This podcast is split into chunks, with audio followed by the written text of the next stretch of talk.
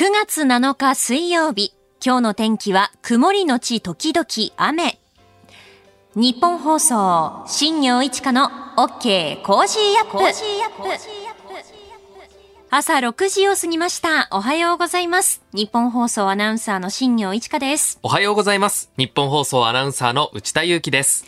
あなたと一緒にニュースを考える新業一華の OK 工事アップ、えー、今週いっしゅうかんは飯田工事アナウンサー夏休みでして、代わって私新業、そして、えー、今朝は昨日に引き続き内田祐樹アナウンサーとお送りしていきます。よろしくお願いします。よろしくお願いします、えー、今朝日本放送屋上の温度計 にじゅうななてんきゅうど、湿度は ななじゅうななパーセント ということで、はい、うーんムシムシジメジメするなという。そうですね、今日も最高気温が東京都心でさんじゅういちどということでさんじゅうど超えますんで、本当ね暑い日というか残暑が続くなって感じですね。本当ですよね。まあね、暑い日はまだ続いてはいるんですけど、はい、いやー食欲の秋は到来しているなというのが感じられますよね。あのー、まあお昼にこの辺り歩いていて、まあ、スターバックスに入ると、はい、マローネカシスフラペチーノという。マローネ、なんか魔法の呪文みたいな。魔法の呪文みたいな、こう、期間限定のフラペチーノが出ていて、はいはいはい、あの、トマ、あの、マロンの、マロンを細かくこう、刻んだものが上にこう、パーってかかっていて、はい、マロンのソースと、まあ、カシスソースとコーヒーがこう混ざり合って、あ、美味しいみたいな。秋っぽいですね。しかも今日からマクドナルドは月見バーガーが始まると。待ってました待ってましたいやーもうこれがね食べたくて食べたくて仕方ないんですよね、この時期は。楽しみですよね、この時期が。うんうんうん、いや私昨日初物のサンマ食べました。おーいいなー。でも、はあ、新業さん最近サンマ見ます？見ないです。えいつもだとそのこの時期っていうのはまあサンマのまあサンマ出始めますよね。そうですね、初物がちょうど入ってくる頃なんですけど、うん、今全然ないんですよ。ない。昨日も鮮魚店さんけん回ったんですけど。さんけん回った。なくて、えー、えサンマって今もうそろそろ始まってるんじゃないのって言って、街をこうちょっとゾンビのようにサンマゾンビのように歩いていたらサンマを求めて夜ですね、どこまでもサンマを求めてどこ居酒屋にポップがあって、ほうほうほうサンマありますありますっていうポップがあって、巡り会えたってかサンマがあることがもう今居酒屋の売りになってるんですよ、売りになるんだみたいな感じでガラガラガラってお店入って、うんはい、サンマを一つって頼んだらろっきれぐらいのサンマの刺身が出てきたんですよ。これいくらだと思います？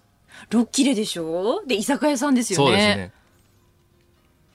ようんごひゃくえんとかね、それぐらいだと思うじゃないですか、はい、ななひゃくななじゅうえんだったんですよ。おーちょっとね高くないって思いましたけど、はい、なんか薬味の方がもう量多いんじゃないのみたいなお刺身でしたけど、まあそれでもですね、ビールと一緒に飲むと程よい油の味がして美味しいですよ。あーうまい、あいいな、これが秋だと思って。羨ましい。美味しかったですね。今ちょっと漁獲量がサンマね年々減ってるみたいで、ニュースになってましたよね。うん、今あの史上にばんめに水揚げ量がはちがつのサンマの少ないなんていう情報もあって、なんか海水温がね、えーうんうん、上がってしまってサンマの通るルートが変わったりとか、サンマの大きさがちょっと小ぶりなものが多くなってしまっていたりとかはするみたいなんですけど、やっぱりねこの時期はサンマ食べると美味しいななんてなってますし、大手チェーンの弥生軒サンマ定食今やってます。お、まあ、これもねちょっときゅうひゃくえんぐらいしちゃってお値段はするんですけど、やっぱこの季節はサンマ食べないと食べないとということで、まあ、皆さんもぜひ食欲の秋を食欲の秋を楽しんでくださいと。ちなみにそのお魚屋さんこうさんけん回って、はい、今おすすめだよって言われた魚って何かありました？私が言われたのは、うん、まああのサンマが一番本当はね食べてほしいんだけどっていうのは前置きとしてあったんですが、うんうん、サバとかサバ、はい今ね身が大きいみたいですよ。それからまだ夏のギリギリということで岩牡蠣とか、あね、あとはイナダイナダ、うん、なんてのも美味しいということなので、皆さんねそういったサンマ以外の魚も、うんうん、そしてサンマもサンマも食べていただきたいなと思いますはい。あなたの声を届けますリスナーズオピニオンです。この番組はリスナーとコメンテーター、そして私や内田アナウンサーみんなで作り上げるニュース番組です。日々のニュースに関してあなたからメール、ツイッターでご意見をお寄せいただいて、番組の中でできる限り紹介していきます。えー、この後ろくじにじゅっぷん頃からのコージーアップ防災特集では、自分が避難する場所を知っていますかをテーマにお送りします。今日のコメンテーターは東京大学先端科学技術研究センター特任講師の井形明さんです。井形さんとお送りするニュースですが、ニュースしちじまたぎの一つ目が、安倍元総理の国葬費用総額じゅうろくおくろくせんまんえん、日印にプラスにについて、えそしておはようニュースネットワークでは、西村経済産業大臣今日渡米、 アイペフ 閣僚会合に出席、イギリスジョンソン元首相退任演説のふたつを取り上げます。ニュースキーワードはディスインフォメーション、偽情報の意味ですね。えー、スクープアップでは井形さんに食料安全保障について伺います。飯田浩司アナウンサーが今週は夏休みでして、えー、代わって私、新業がお送りしています。新業一華の OK コージーアップです。この時間はコージーアップ防災特集をこのいっしゅうかんお送りしていますけれども、今朝のテーマは、自分が避難する場所を知っていますかです。えー、自分が避難する場所を知るには、自治体が出している防災マップを確認する必要があります。防災マップというのは、避難場所や避難所などを示した地図になるんですが、この避難場所と避難所の違い、ご存知でしょうか？内田アナウンサー知ってますか？いやー、厳密に考えたことなかったですね。そうですよね。私もそうだったんですけど、避難場所というのは火災などから身を守るために一時的に逃げ込む先で、河川敷とか、あと大きい公園などで広いスペースが指定されているんですよね。で、一方で避難所は災害のために自宅で過ごすことが難しくなった時に避難生活をする場所で、屋根がある場所になるんですよね。じゃあ、そのよく聞くハザードマップって何だろうというところなんですが、ハザードマップは災害の被害予想図になっていて、地震の時危険な箇所や洪水の時浸水する箇所など、あの災害ごとに種類が違ってくるんですね。え避難する場所を知るには防災マップを見る、そしてそこに安全に行くにはハザードマップを見ておくということで、まあ、最低でもにしゅるいのマップをこう見る必要があるということなんですね。で、ハザードマップは地震地震、洪水、津波、土砂災害など、まあ、災害によって異なってきますので、こちらもまあできたら全部見ておいた方がいいかもしれません。えここから洪水に関する防災のお話をお伝えしていきます。自治体が出している洪水ハザードマップは最近細分化、細かく分けられていまして、川ごとに浸水想定区域を発表するようになりました。え国はこれまでハザードマップを作成する対象を大きな川としてきたんですが、去年のにがつに中小河川も浸水想定ハザードマップの作成対象として義務化する方針を打ち出しました。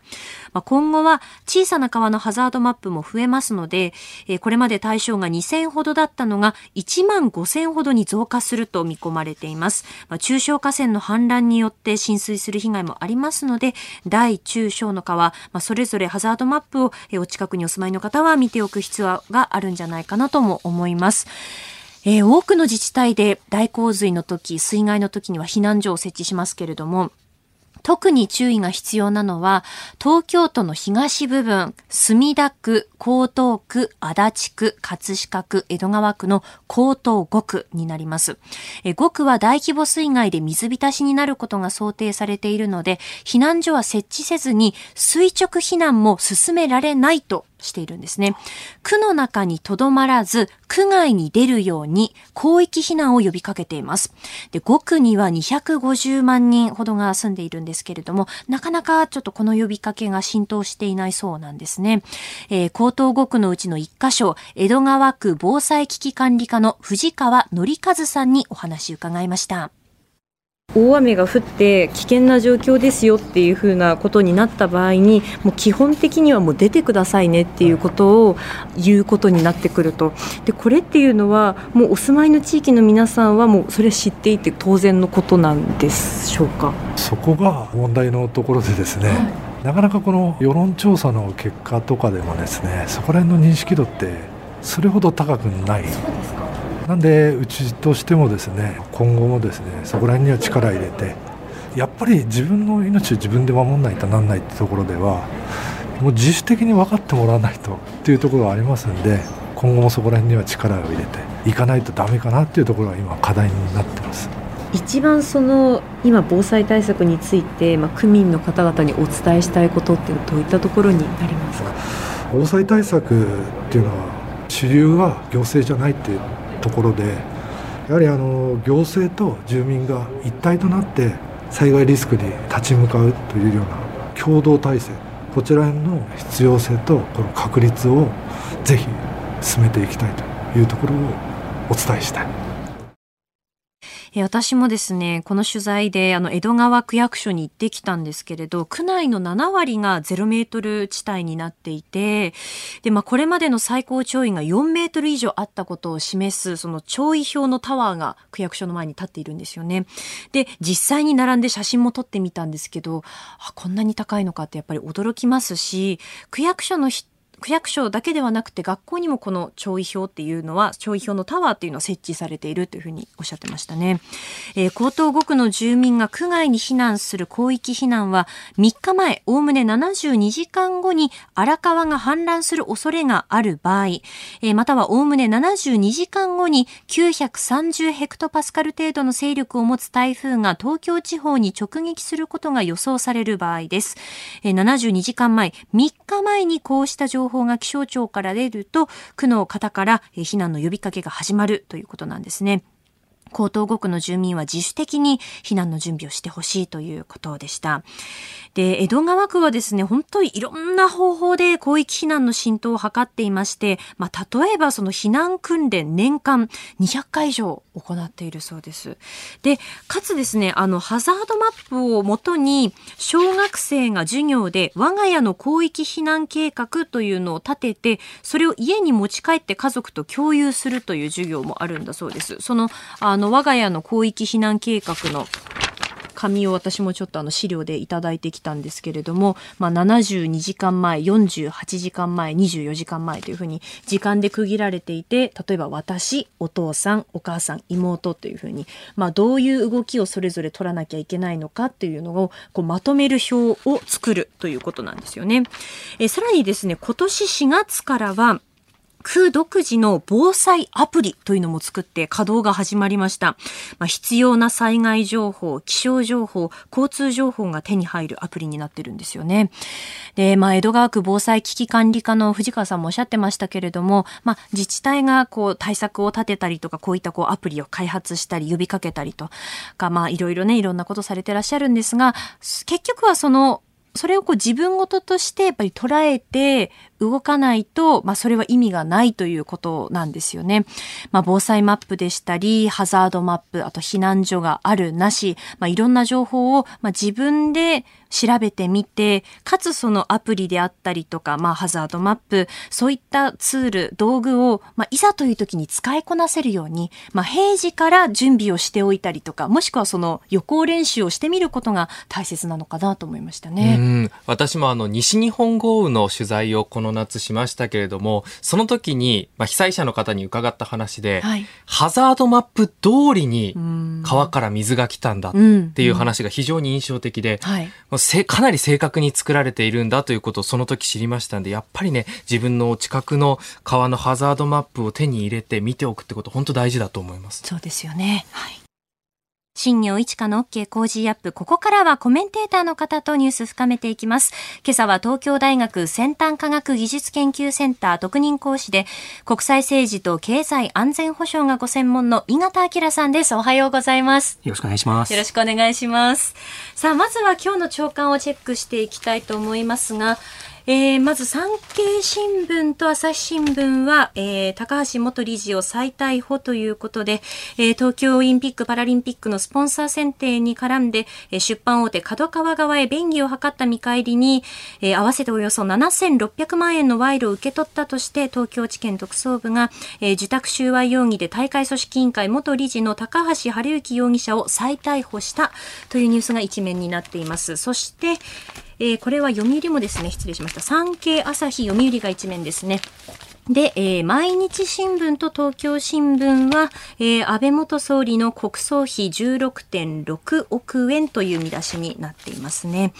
えー、その中で、えー、ちょっと気になるニュースを井方さんに解説していただきたいなと思うんですが、えー、昨日の夕方のニュースを見ていたら速報で入ってきたと思うんですけれども、あの政府サイトにサイバー攻撃ということで、政府が運営する行政情報のポータルサイト イーゴブ がサイバー攻撃を受けて接続できなくなるという影響が出たということなんですね。新ロシア派のハッカー集団キルネットが交流サイトに犯行声明とみられる書き込みをしたというニュースです、はい、うん。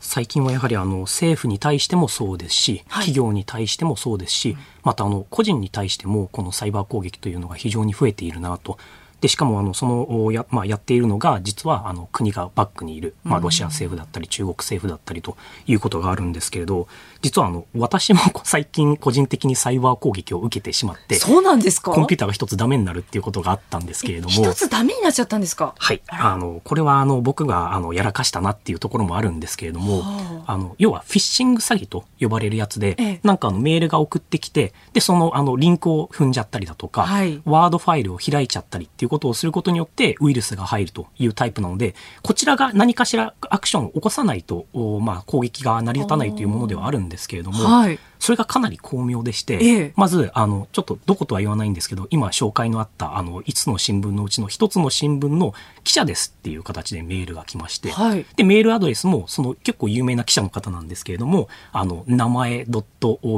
ットジーメールドットコム で、ちょっと Gmail だったのが怪しかったんですけど、うん、まあ、名前なんで、はい、まあ、僕も アキラドットイガタ で Gmail とかやっちゃってるんで、まあまあ、あの記者の方なんだろうなと思って。でしかもそのメールの日本語っていうのもすごいあの流暢な日本語で、ぜひ取材させてくださいって書いてあって、はあ、はあ、で何回かこう日本語でスムーズなやり取りをした後に、じゃあこれが質問票ですって送ってきて、そのワードを僕開けちゃったんですよ、はい、そうしたらそれにウイルスが入っていたっぽくて、えーで実際にこのあの何時何分じゃあオフィスで会いましょうっていうことも決まってたのに、そのミーティングの前日になってすいませんキャンセルさせてくださいって急に連絡があって、これちょっとおかしいなと思って、知り合いの別の新聞記者の方に、この方もしかしてあのメールちゃんと僕にしてるっていうのを聞いたら、本人に確認したらあの全然知らないって言ってますって言われて、で専門家に預けたら、はい、あのやばいウイルスが入ってたんで消去しときましたって言われたんですけど、あのまだなんかこうコンピューターがすごい遅いんで、もうやっぱりちゃんと治らないんだなっていう感じですね。すごく巧妙ですね、やり口が。いやそうなんですよ、うん、で今まではこのフィッシングメールってなんかちょっと日本語がおかしかったりとか、はい、片言だったりっていうのだったんですけど、うんうん、今回完璧な日本語だったんですよね。なんでちょっと怖くなってるなっていう感じがしますね。しかもちゃんとその井方さんとやり取りを何回かした上で、こう信頼を勝ち取った上でそのワードファイルを送ってくるっていうのが、うんうんうん、いやー恐ろしいですね。いや本当に怖いなと思っていまして、ちょっとあのこの道の専門家にいろいろ話を聞いたところ、はい、確信はもちろんないんだけれども、最近増えてきているのがあの日本であの日本語を勉強している海外の方、特に中国人の方とかっていうのが、まあ、あの某政府からバイト代なんかをもらって、でこのあのサイバー攻撃を行うと同時に日本語の練習にもなるみたいなことを言われて、えーいや怖いなと思いましたね。いわゆるバイト感覚みたいなことですか。そうですね。はあ。お聞きの配信プログラムは日本放送飯田浩司の OK コージーアップの再編集版です。ポッドキャスト YouTube でお聞きのあなた、通勤や移動中に最新ニュースを押さえておきたい方、放送内容を少しでも早く知りたい方、スマホやパソコンからラジコのタイムフリー機能でお聞きいただくと、放送中であれば追っかけ再生も可能ですし、放送後でも好きな時間に番組のコンテンツを自分で選んでお聞きいただけます。毎朝ろくじの生放送では、登場するコメンテーターの最近の活動はもちろん、たっぷりとニュース解説をお送りしています。レギュラーコメンテーターに加えて、専門家と随時つないで掘り下げてお送りしています。日本放送のエリア内でお聞きの皆さん、ラジコ、ラジコのタイムフリーでチェックしてください。ツイッターでは最新情報を発信中。ぜひフォローして番組にご参加ください。今週は飯田浩司アナウンサーが夏休みでして、えー、代わって私、新業と内田由紀アナウンサーでお送りしています。今朝は東京大学先端科学技術研究センター特任講師の井方明さんです。よろしくお願いします。よろしくお願いします。えー、まず株と為替の値動きです。えー、むいかのニューヨーク株式市場のダウ平均株価は連休前に比べてひゃくななじゅうさんドルじゅうよんセント安い さんまんせんひゃくよんじゅうごドルさんじゅっセントで取引を終えました。ハイテク銘柄中心のナスダック総合指数は はちじゅうごてんきゅうご ポイント下がって いちまんせんごひゃくよんじゅうよんてんきゅういち でした。一方円相場はいちドルひゃくよんじゅうにえんはちじゅっせん付近で取引されています。それではまずはこのニュースを取り上げます。安倍元総理の国葬費用総額じゅうろくおくろくせんまんえん。安倍元総理の国葬にかかる全体の費用の概算について、政府は今年度予算の予備費から支出を決めているおよそにおくごせんまんえんに警備費や外国要人の接遇費などじゅうよんおくえん余りを加え、総額でじゅうろくおくろくせんまんえん程度となる見通しを示しました。昨日記者会見で国葬にかかる費用の概算を明らかにした松野官房長官です。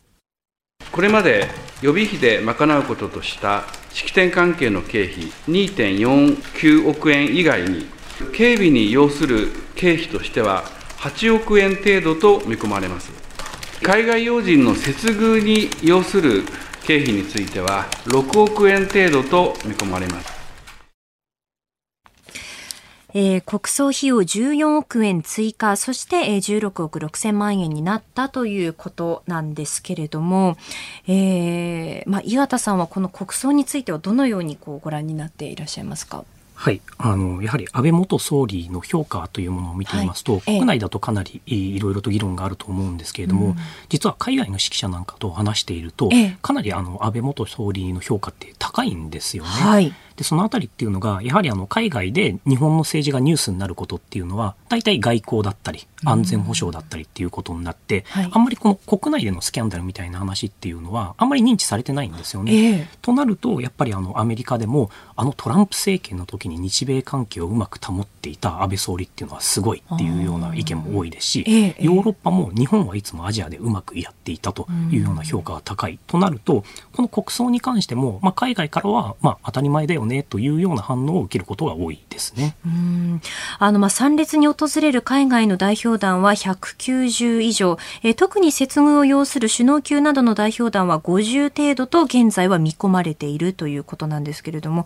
これだけの人がこう国国葬にこう日本に訪れるというのは、これはまさにまあ規模としてはもちろんですけれども、すごいことですよね。そうですね、うん、あのこれがもちろんあの主目的というわけではないんですけれども、はいまあ、それでもあの外交上の、 あのメリットということを考えると、このようなことを日本でやるっていうのは非常に重要なのかなということは思いますね。うーん、まあ、あの総額じゅうろくおくろくせんまんえんということで、まあ、当初そのにおくごせんまんえんから、まあ、さらにこんなに追加されてといったようなそのまあ報道だったりとか、まあ、そういう意見もあったりはしますけれども、そこについてはどうでしょう？そうですね、やっぱりこれだけ大きなことをやるとなると、警備にお金をどうしても使わないとダメだと、はいも, もし万が一のことがあったらダメだということで、はいうん、どうしてもあの、まあ、膨れ上がってきているのかなとは思いますが、やはりこの、まあ、費用対効果というのを考えたときに外交上のメリットっていうのは非常に大きいんだろうなとは思います。うーんそれこそその、まあ、外交まあ、どこかの国に行って話し合うとか、まあ、会談があるってなった時にまあかかる費用とか、そういった部分ということですよね。そうですね、うん、あのまあ、いっかい例えばあの岸田首相があのどこかの国に外遊に行きますってなると、はい、それにいくらかかるんだろうなっていうのと、まあ、比較とかをしてみるともしかしたら面白いかもしれないですね。あーなるほどですね。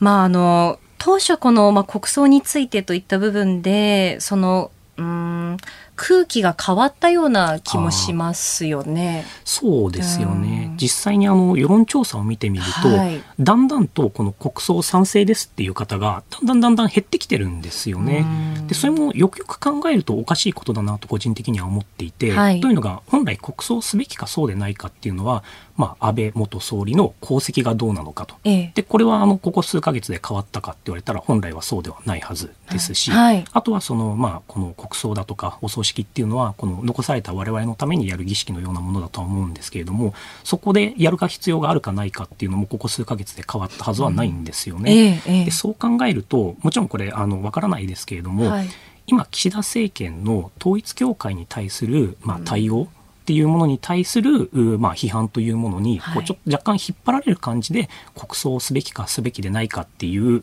まあ、賛成反対というのもそこに引っ張られちゃってる気がするんですよね、えー、なので本来はあのそこの岸田首相の他の政策の対応への評価というものと国葬をすべきかすべきでないかっていうのはこう分けて、えー、議論すべきなんじゃないかなとは思いますね、うん、それが今ごっちゃになっているっていうことなんですよね。そういう部分もあるんじゃないかなと思いますね、うん、そうでないとあのなんで急に国葬に対して反対の人がどんどん増えていってるんだろうなっていうのはちょっと分かりにくいのかなと思いますね。確かにそうですよね、まあ、改めてその国葬の意義というのはどのように考えられますか。はい、あのこれ国葬って別に当たり前ですけど日本だけではなくて、はい、もうあのアメリカの方からオセアニアからアジアからアフリカから世界中でやっているんですよね。であの先ほども言った通り本当にこれあの一つの儀式なわけですよ、ええ、であの安倍首相への評価っていうものは先ほども言った通り国内ではバラバラだとは思うんですけれどもそれでもこれだけ長い間やはりあの日本のリーダーとして、うん、また世界への、あの、まあ、日本の顔として、ええ、あのまあ、統治をしてきたあの安倍首相しかも今回は、まあ、あのもう本当に言語道断なあの、まあ、許せないようなこの、うんまあテロだったわけなので、はい、それに対してあの、まあ、日本として一つこう国葬という形で儀式をするっていうのは僕は本当に重要なんだと思っています、うん、逆にその国葬をしないってなった時に海外からはあれっていうことになりますよね。いやそれはなりますよね、うん、な, なんでやらないんだろうっていうことにはなるので、うんまあ、これはもうあの変な話一度やるって言っててしまったからにはあのちょっと引っ込めにくいことなんだろうなとも思いますね。それこそ各国首脳から、まあ、いろんなその声があの、まあ、凶弾に倒れた安倍元総理には届けられていましたよね。安倍総理にもそうですし、うん、あの僕があのその後に何回か国際会議に参加をしているんですけれども、はい、や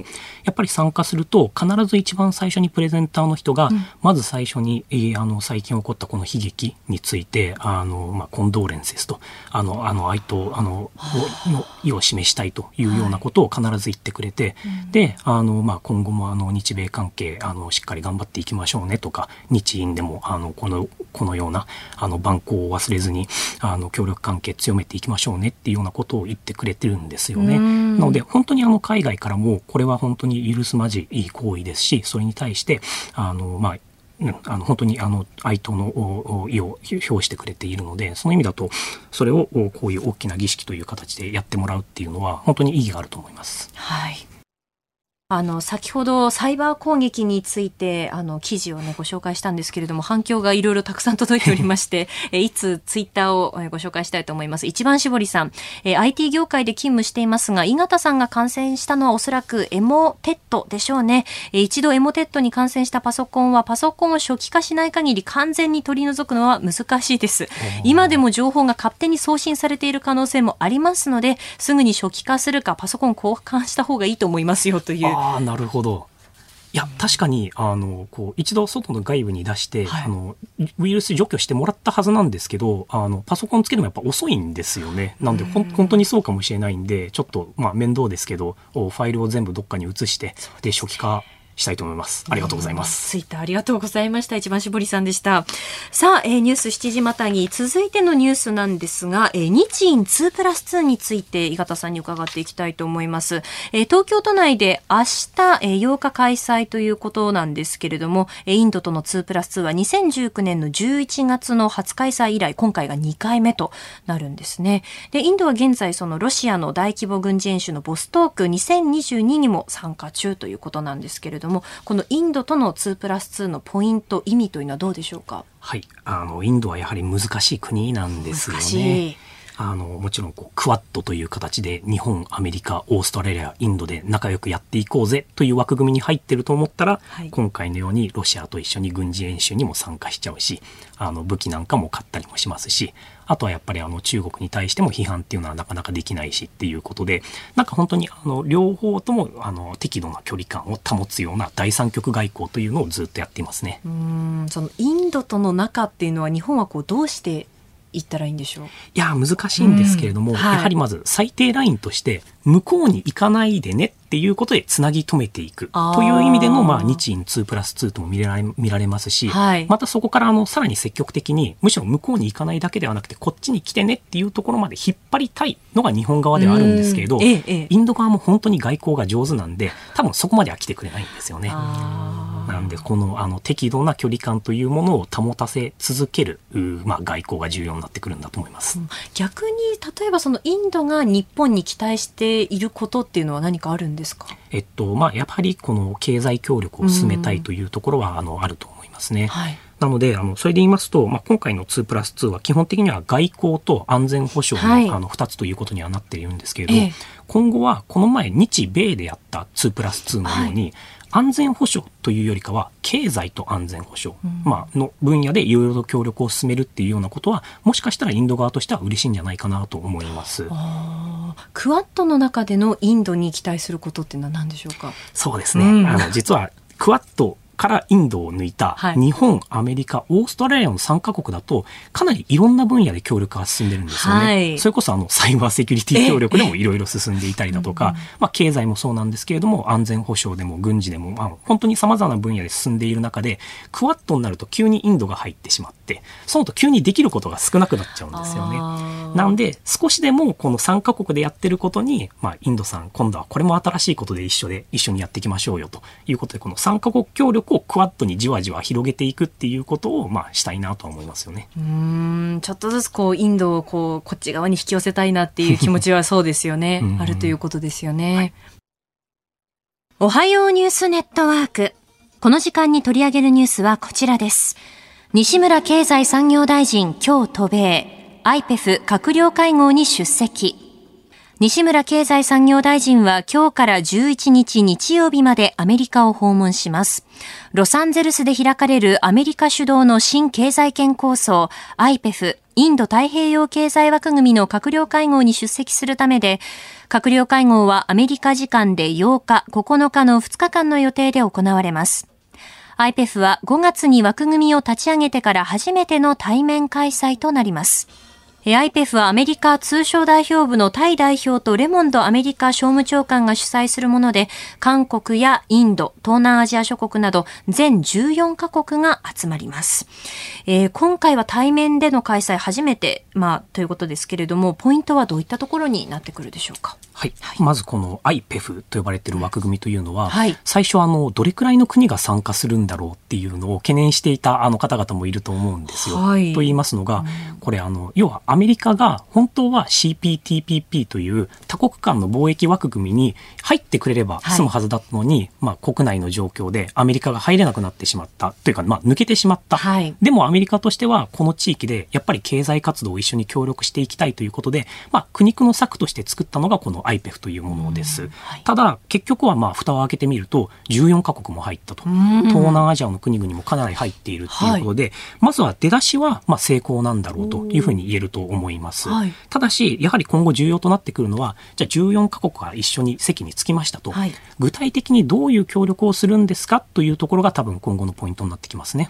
そのじゅうよんカ国が参加したいって声を上げた理由っていうのはどういうことが考えられるんでしょうか？もちろんこのアメリカ主導の新しい枠組みの中には我々も入っていかないとこれはあのまあ将来不利になってしまうかもしれないというような見方もあると思うんですけれども、はい、タイミングも良かったのかなと思っておりまして、タイミング、はい、と言いますのが、はい、今この アイペフ で協力関係を進もうと進めようというふうに言われているのは、はい、サプライチェーンで協力しようだったりだとかあのまさにこの経済安全保障と呼ばれている経済と安全保障が重なる分野について各国が新しく対策を取らなければならないということで経済安保政策を取っている中でまだ多国間で経済安保の協力をする枠組みっていうのがなかった。そこでアメリカがじゅうよんカ国で アイペフ だとしかもサプライチェーンの協力をしましょうだったりだとか、はいうん、あのグリーンエネルギーについて一緒に話しましょうといったあの新しい、まああのまあ、枠組みを作ったというところでみんなあじゃあぜひやろうというふうに考えたと考えられます、うん、アイペフ にはよっつのこう柱があるんですよね、はい、このよっつの柱全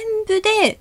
まあ、合意するっていうことではないっていうことですか？ではないですね、うん、あの アイペフ というのはまずみんなでこのよんほん柱それぞれについて議論をして、はい、で最終的に出てきた柱に対してじゃあうちはいちばんとさんばんをやりますだったりだとか、ええ、にばんだけやりますだとか、ええ、もちろん全部に参加してもいいんですけれども、ええまあ、基本的にはあの好きなところにだけ入るというようなつまみ食いができるという枠組みですね。うんできるところからやるっていうことなんですね。まさにそうですね。なので特に東南アジアの国々なんかからすると、はい、もしかすすると、本来僕なんかが一番重要だと思うサプライチェーン、供給網の協力なんかにおいては、はい、もしかしたらあこの柱に入ってしまうと、例えば中国から見るとこれは中国をサプライチェーンから外そうとしている試みなんだというふうに見られてしまうとなると、そこに東南アジアの国が参加してしまうと中国から睨まれると嫌だなということで、じゃあサプライチェーンは入りませんというようなことが今後あるかもしれないですね。うん、そう考えるとこの アイペフ っていう枠組みは対中国でっていう風な形ではあまり意味合いとしてはないっていうことですか、ね、国によって違いますね。国によってっていうところですか、うん、やはりあのオープンにはこれは対中政策ですとはどこの国も絶対言わないんですけれども、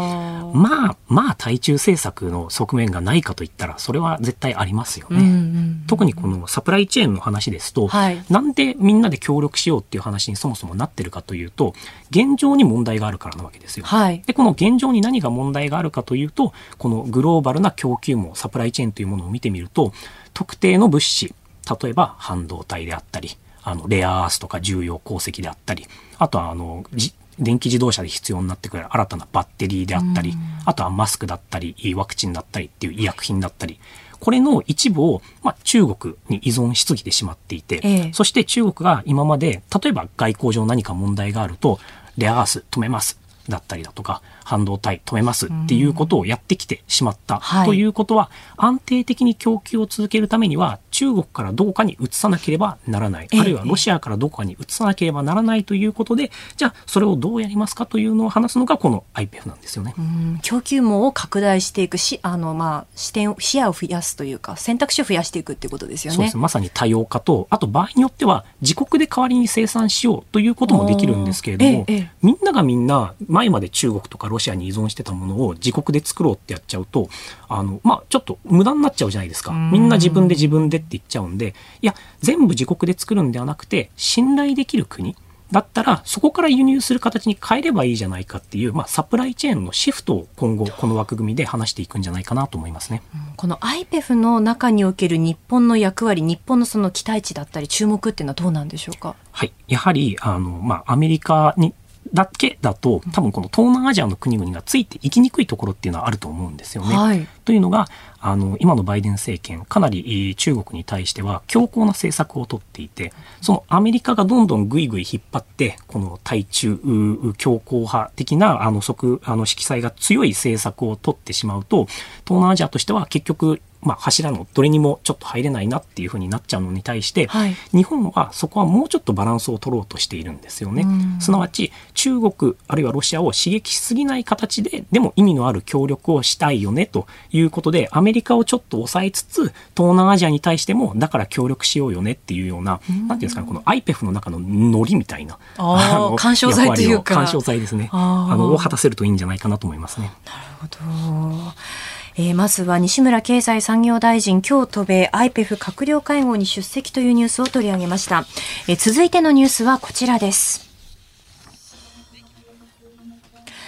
イギリスジョンソン元首相退任演説。イギリスのジョンソン元首相は昨日の退任演説で イーユー 離脱を成し遂げ、ヨーロッパで最速のワクチン展開をし、英雄的なウクライナ軍に迅速に武器供与をしたと述べ、およそさんねんかんの実績を強調しました。また後任のトラス新首相について、現在の危機を乗り越えられるようできる限りのことをすると信じていると期待を表明しました。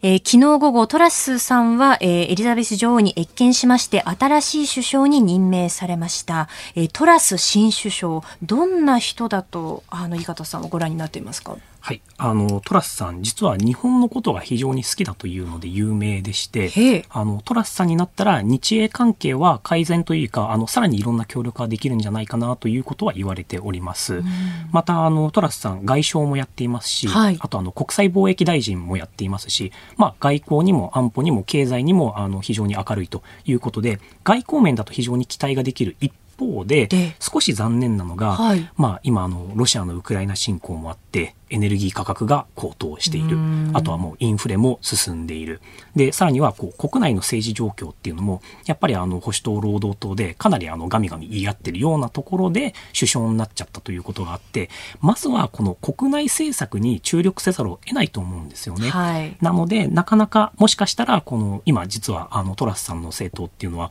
支持率も低いので、あの次の政権も本当に取れるかどうかっていうのもちょっと今見通しが立たないような状況となると、しばらくの間はこうかなり踏み込んだ外交政策とか安保政策っていうのは残念ながら取れずに、このインフレ対策とかこう税金どうするかっていう国内政策に終始、まあ、あの注視することになってしまうんじゃないかなと思ってますね。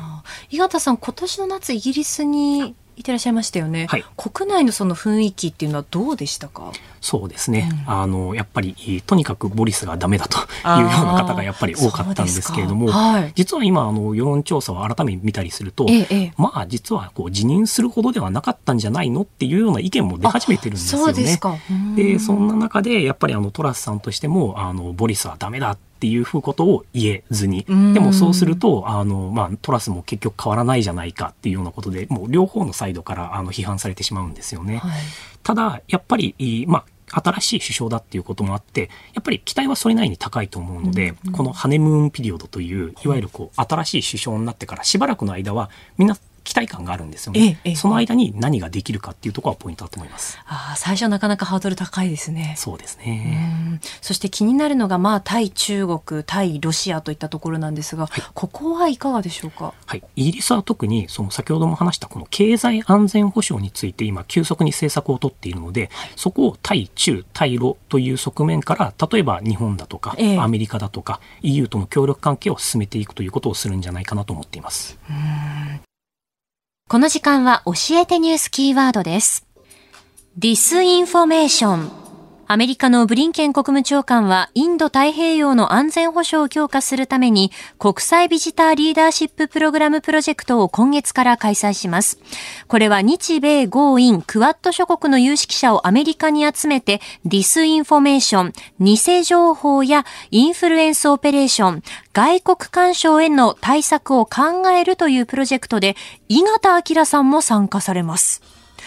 井形さん、アメリカ国務省に招待されていっかげつほどアメリカの都市をこう転々とされるんですよね、はい、このプロジェクトで。明日からよんとし行ってきます。いや明日から、はい、すいません忙しい時によんとし、これちょっと詳しく教えていただけますか？はい、あのワシントン ディーシー、 セントルイス、シアトル、そしてカリフォルニアという形で、まあ、ほぼいっか所いっしゅうかんで日本とアメリカとインドとオーストラリアのよんかこく、まあ、クワッドですよね、はい、そのクワッドの有識者が先ほど話したこのディスインフォメーションだったりインフルエンスオペレーションに対する対策をどういうふうに取るべきかっていうのを都市をツアーしながら、まあ、あの考えるというようなプログラムになっています。うん、これどうやってその井形さんにオファーが来たんですか？実はあのいきなりさんがつかしがつくらいにメールが来まして、はい、あのコングラッチュレーションズとあなたは選ばれましたっていうメールが来たんで、またスパムかとか思ってこう消そうと思ったんですけどよくよく読んでみたらなんか国務省からのメールだったんでおおってなって、ですぐに電話して、なんか何も応募してないんですけどコングラチュレーションズって来たんですがこれ何ですかって聞いたら、ああすいませんとかって言われて、はあ、要はあのこういうプログラムをやるんですけどぜひ来てほしいですということで始まりましたね。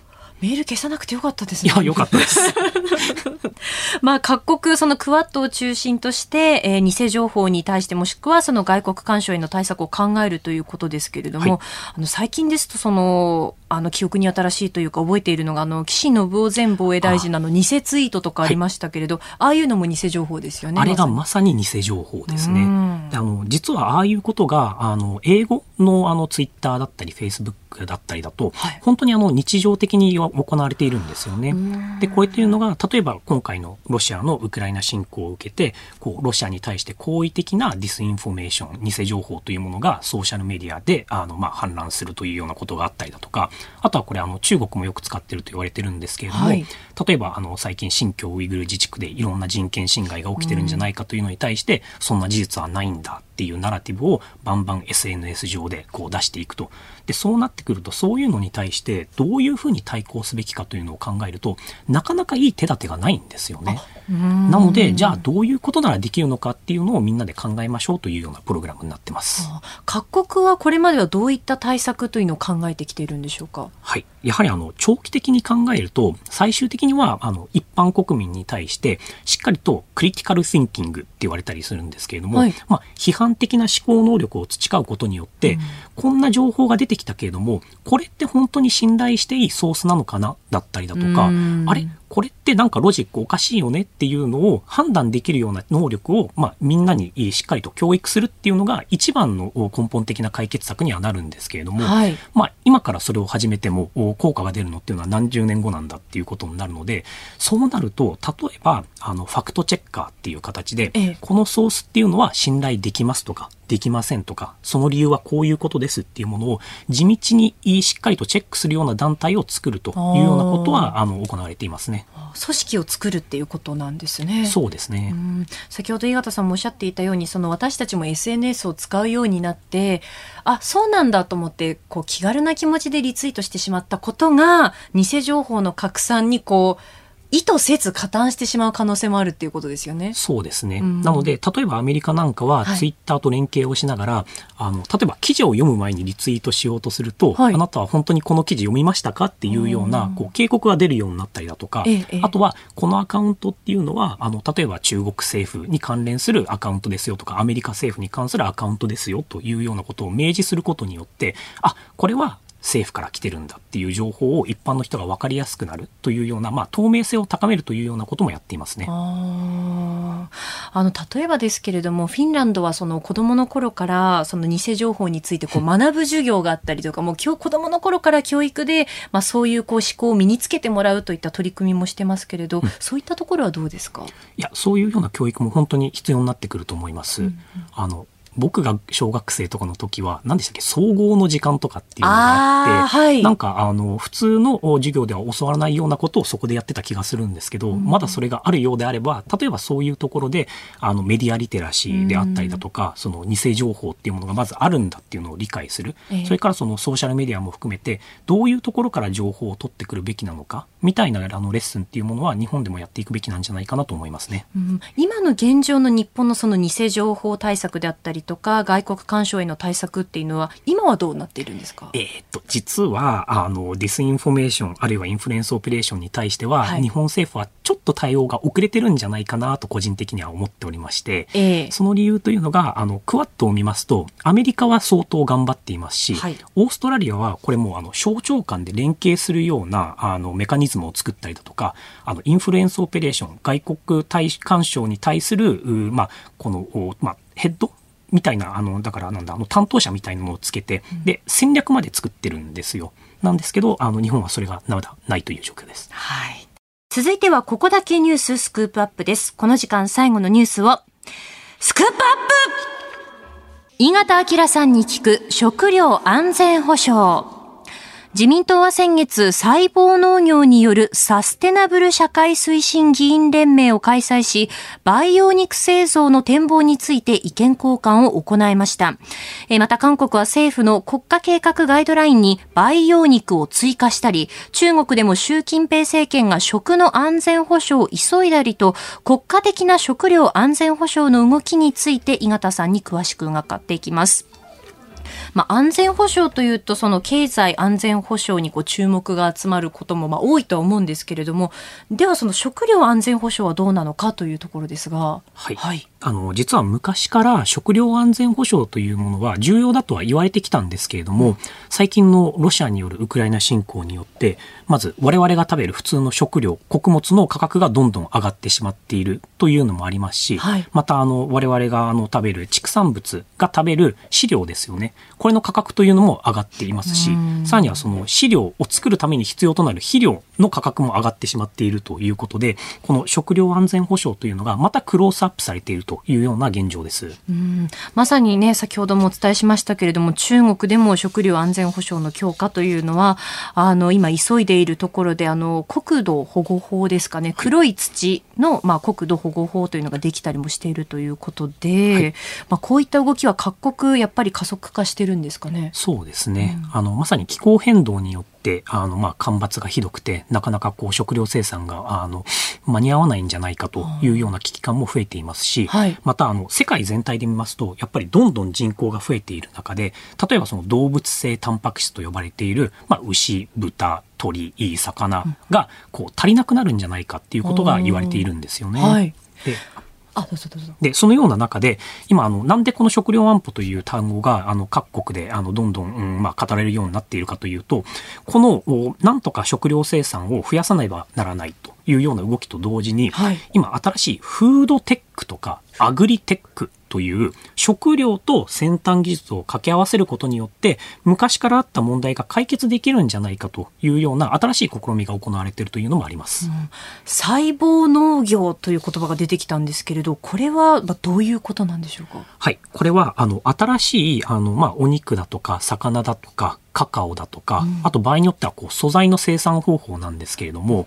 簡単に言ってしまうと生きてる動物だったりカカオだったり、まあ、から細胞を取ってきて、はい、でその細胞を糖分とかアミノ酸が入った、まあ、あの水に浸してでぐるぐるこうバイオリアクターで回すとお肉ができますとかカカオができますとか皮ができますっていう、まあ、まだあのなかなか商品化はされてないんですけれども、はいまあ、未来のフードテックとしてこれはあの絶対に食料安全保障にとって非常にいい貢献できるんじゃないかと言われている技術ですね。培養肉、日本は今どうなってるんですか。はい、実は日本でもあの最近になっていろんなベンチャー企業があのチキンでちょっと作ってみただったりだとかあのこうちっちゃなまだあのピースなんですけれどもあのちゃんとお肉ができてであの試食もしてみましてみましたっていうような話があの出始めていますね。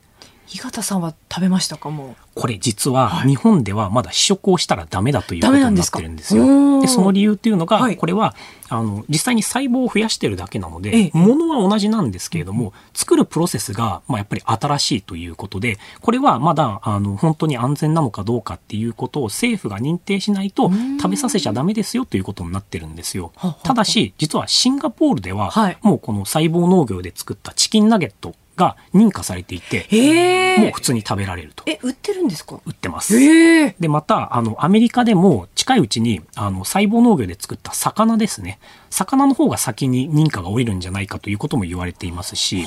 あと中東ですと、はい、最近カタールにあの大規模なこの細胞農業食品の工場ができ、あのでき始めていてでこれも多分あの、まあ、中東で売れるっていうような見通しがないと工場を建てないと思うので、はいまあ、中東ももしかしたら来るのかもしれないなと言われている中でじゃあ日本はどうするのかというのを考える議員連盟が先ほどお話のあったこの細胞農業によるサステナブル社会推進議員連盟の設立ということになっています。うー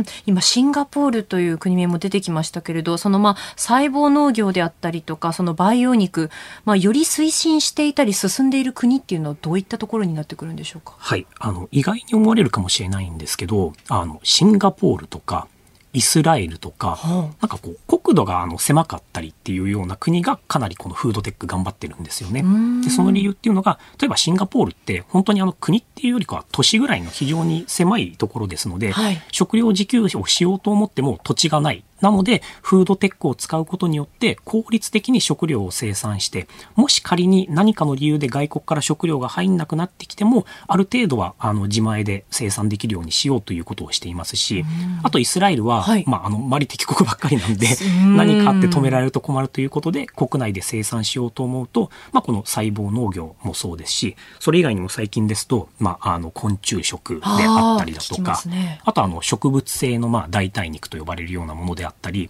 こうタンパク質源としてより効率的に自国内で生産する新たな方法というものが今模索されています、うん、日本のこれからのフードテックってどうなっていきますか。はい、あのやはりこれだけ経済安全保障の重要性というものが広がっている中で、はい、経済安保の面で見てもやっぱり食料っていうのはこれないと生きられないじゃないですか、はい、そうなりますと半導体支援しますバッテリー支援します、まあ、分かるんですけど、まあ、食料自給率も上げていきましょうよっていう方向になってほしいなと思いますしこのフードテックへの投資っていうのは食料安保だけではなくてこれもう他国でもものすごい今技術競争が行われている分野であるので、ええ、日本としても産業育成という点でもフードテックにお金を入れて投資をしていくまたあの人材育成を進めていくっていうのが重要だと思いますね、はい、あなたと一緒に作る朝のニュース番組飯田浩司の OK コージーアップ日本放送の放送エリア外でお聞きのあなた、そして海外でお聞きのあなた、今朝もポッドキャスト YouTube でご愛聴いただきましてありがとうございました。飯田浩司の OK コージーアップ、東京有楽町日本放送で月曜日から金曜日朝ろくじからはちじまで生放送でお送りしています。番組ホームページでは登場いただくコメンテーターのラインナップや放送内容の原稿化された記事など情報盛りだくさんです。また公式ツイッターでは平日は毎日最新情報を配信中、ぜひチェックしてみてください。そしてもう一つ、飯田浩司アナウンサーが夕刊フジで毎週火曜日に連載中、飯田浩司のそこまで言うか、こちらもぜひご覧になってください。忙しい朝、そして移動中、ニュースを少し深く知りたいとき、ぜひ エーエム、エフエム、ラジコはもちろん、日本放送のポッドキャスト、YouTube でお楽しみください。